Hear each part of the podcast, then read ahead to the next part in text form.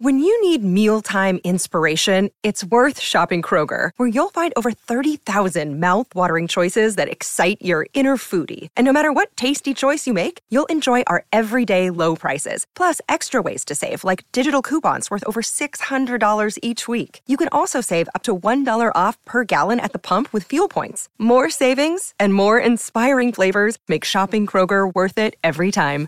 Kroger, fresh for everyone. Fuel restrictions apply. So many takes on this, but I'd love to get the one of this next bloke who's been there and done it before from a player's point of view. He has been involved in clubs and involved, well, still is involved with clubs uh, on the, well, on the flip side of it, uh, in the front office, behind the scenes, all that branding. It's massively important.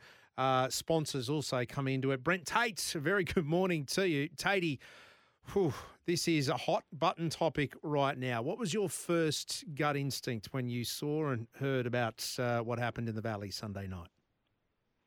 Benny, first and foremost, mate, I'm glad you're back over the dreaded man flu because we have missed you and we know how bad the man flu is. So I'm glad you're like back, them, mate. Yeah, no, no, thank, thank you, Brent. Uh, My, my welfare is very well down the list, but thank you for bringing that up. No, it's good. I've got a voice back now and I've stopped coughing. So it's, it's a win win, right? Yeah.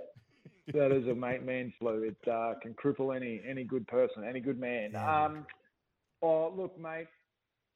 Look, it, it's obviously not a good look, um, but really, at the end of the day, it, it's you know, it's it, it's not a huge issue. They've done something pretty silly. No one was hurt. No damage was done. Um, you know, I'm sure mate, a, a fine I would think would be sufficient and just move on because at the end of the day, with the amount of crime and things that are going on in the world, I think this is really a non. It's not a non-event, but really, there's there's not much to see here. It, you know, it's two blokes that had a bit of a wrestle. That was about it, mate. So um, that that's that's the sort of way I look at it. Um, I, totally understand it's not a good look when they're both the senior players of the club, but um, if anyone's ever been in a footy club before, it's it's um, you know sometimes these things do happen, and and you know what, mate, they happen regularly at clubs. We just don't see them. So um, yeah, you know, look, it's you know, I'm sure they've kissed and made up, and they've, they've moved on and take some responsibility and cop the fine and move on. Yeah, well, a couple of things to unpack there, Tatey. Just just on the fact that they are both leaders, the captain and vice captain. Should the whatever punishment gets handed down, should that be taken and will that be taken into account? Be it the fact that they should should know better and being the leaders, they need to set the example and perhaps have an example set on them. Yeah, yeah. Oh no, I, I, I, from an NRL point of view, no, I don't think so. I think, um, but but I'm sure internally there'd be some real disappointment, you know, from the Broncos internally that, you know, two of their senior players are, are sort of being caught doing this. So it is a hard one, Benny. Look, sometimes I get really torn with this because I, I totally understand that there's, you know, the, you know, they are setting the example and they are the captains. And then part of me is like, really, are we, are we, are we so outraged by this? But I guess at the end of the day, it's a, the society we live in, and um, you know, a lot of people are really sort of, I guess, n- not hurt, but I guess not. I don't even know if disgust is the right word, but just disappointed in Hmm. what they've done. So, yeah, look, um, I don't think, you know, internally at the Broncos, I think they'll probably cop a harsher pen- penalty than what the NRL will hand down just because they are the senior guys of the club and they are setting examples, which it is really important. So, um, yeah, it'll be interesting to, to see what goes on here from the NRL point of view and I guess the Broncs as well to see how they all handle it. I, I, I want to ask you about that internal penalty and what, from a player's point of view, hurts the most. Before that, though, you, you did mention um, that it's not a good look and no one was hurt. But I, I go back to Payne Haas and Albert Kelly. I, I think there was one person around with a phone that, that captured that. One, one person. Here, there was multiple people around. Yes, a few of them were teammates. It was in more of a public place. So I'm looking at the Payne Haas Albert Kelly issue, and they both got a match suspension for something that it, it didn't seem to be having any impact except on them and, and the person whoever caught it on camera because there wasn't anyone else around. This was more public, there were more people around. I'm just going back on that as a precedent, as a as the penalty that could be handed down, and they both got a match each.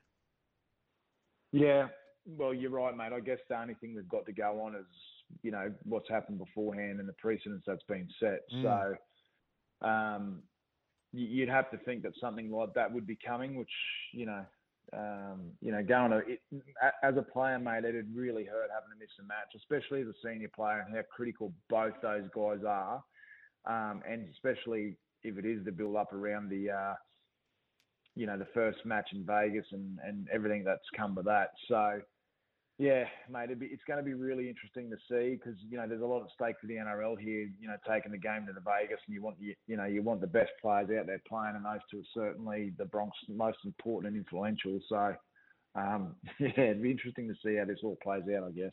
Very true. I mean, there was uh, a thought that the NRL Integrity Unit it, it, it's thorough. It does its investigations. It's not going to be quick, and they may not even wrap it up by Vegas.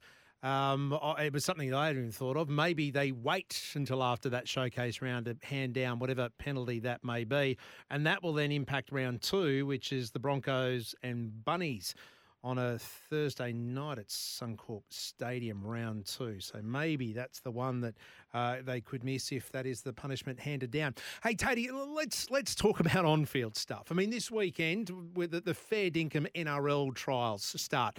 Last week we saw them against Q Cup teams. I say them. Uh, the Broncos playing against uh, Wynnum Manly. We, we know the Dolphins played against the Capras. This time of year, trial matches are they a, a necessary evil, or are there fair income spots up for grabs here from uh, at at Red Hill and and even the other Queensland teams? Yeah, I, I, definitely think they they are a bit of an unnecessary evil, Benny. But you know, you certainly need them. Um, you, you, know, especially from a player's point of view. You know, when you first start the year, it does take you a couple of games to get that match fitness and your timing, and and you know, just uh, just the, that feeling of being comfortable in that environment again, because you know there is a it is a you know even though you are training, there's nothing like a, a game game time environment. So you know you definitely need them, and, and it does, mate. It provides um, you know some young guys that you know have had big pre seasons that are you know pushing their way in the first grade, gives them a, an opportunity to play well, and you know every year I think at each club um, if you follow them closely, there'll be some young guys that play well in the trials They get an opportunity around one or two, and don't you know some don't look back, some do, but um, you know I certainly know you know I got to start back playing first grade a long, long time ago now just by trialing well and training well. So yeah, hugely important. Um, you know, from a timing point of view, and also you know for these young guys or other guys that are you know sort of pressing for first grade spots, gives them a chance to impress, and if they do you know, it's certainly uh, certainly spots up for grabs and uh, you know hugely important part of your preparation. All right. Well, this Sunday the preseason challenge starts uh, for the Broncos and Cowboys, and also the Dolphins and Titans. So Broncos and Cowboys, they're, they're first up. They're playing in Mackay. Uh, for me, Selwyn Cobbo switching to the centres, whether or not he actually plays in this trial. Say, say if there was say there is a, a, switch like this on. Do, do, you try and get Selwyn Cobbo into that centre role, get him and get um, combinations formed as, as early as possible? Yep, hundred percent, Benny. You'd be saying to Selwyn, um, you know, you're playing the full game there. Um, let's get you comfortable. You know, you would have trained there all pre-season, and now it's time to put that, you know, training into practice. Uh, you know, proper practice. So, um, you know, again, when we're talking about positional switches for someone like Selwyn, uh, you know, that actually needs some time defending there. Like, you know, this trial for him would be would be huge. You know, he'd be actually pretty nervous about going into this. I think about, um, you know, what what you know some of the defensive patterns that he's got to get used to, and um, you know, going in around one to get some confidence out of this trial would be huge for him. So, uh, yeah, again, mate, you know, just there's a lot of different I guess positional switches and players trying to push for first grade at clubs. It's um, it you know these are hugely important, and, and someone like Selwyn, it's going to play a critical role, um, you know, leading in around one if if that um, position switches on. Yeah, pointing at words from a man who's been there and done it before from the wing into the centre. Brent Tate, my guest this morning. I, I guess, Tatey, the match following that, which is on the Sunshine Coast, uh, the Titans and the Dolphins. So both Queensland or all four Queensland teams playing each other on Sunday in this preseason uh, preseason trial. AJ Brimson is touted to be a uh, centre now at the uh, at the Titans. Did you expect him to be lining? And also, I, I guess with the uh, Dolphins, you've got Herbie Farnworth, you've got Averillo, you've got um, Euan Aitken, and even Tesi Niu all fighting for a centre spot. You'd have to think Averillo and Herbie would be the, the starting centres for the Dolphins. How how much and do you expect to see them be li- uh, lining up this Sunday?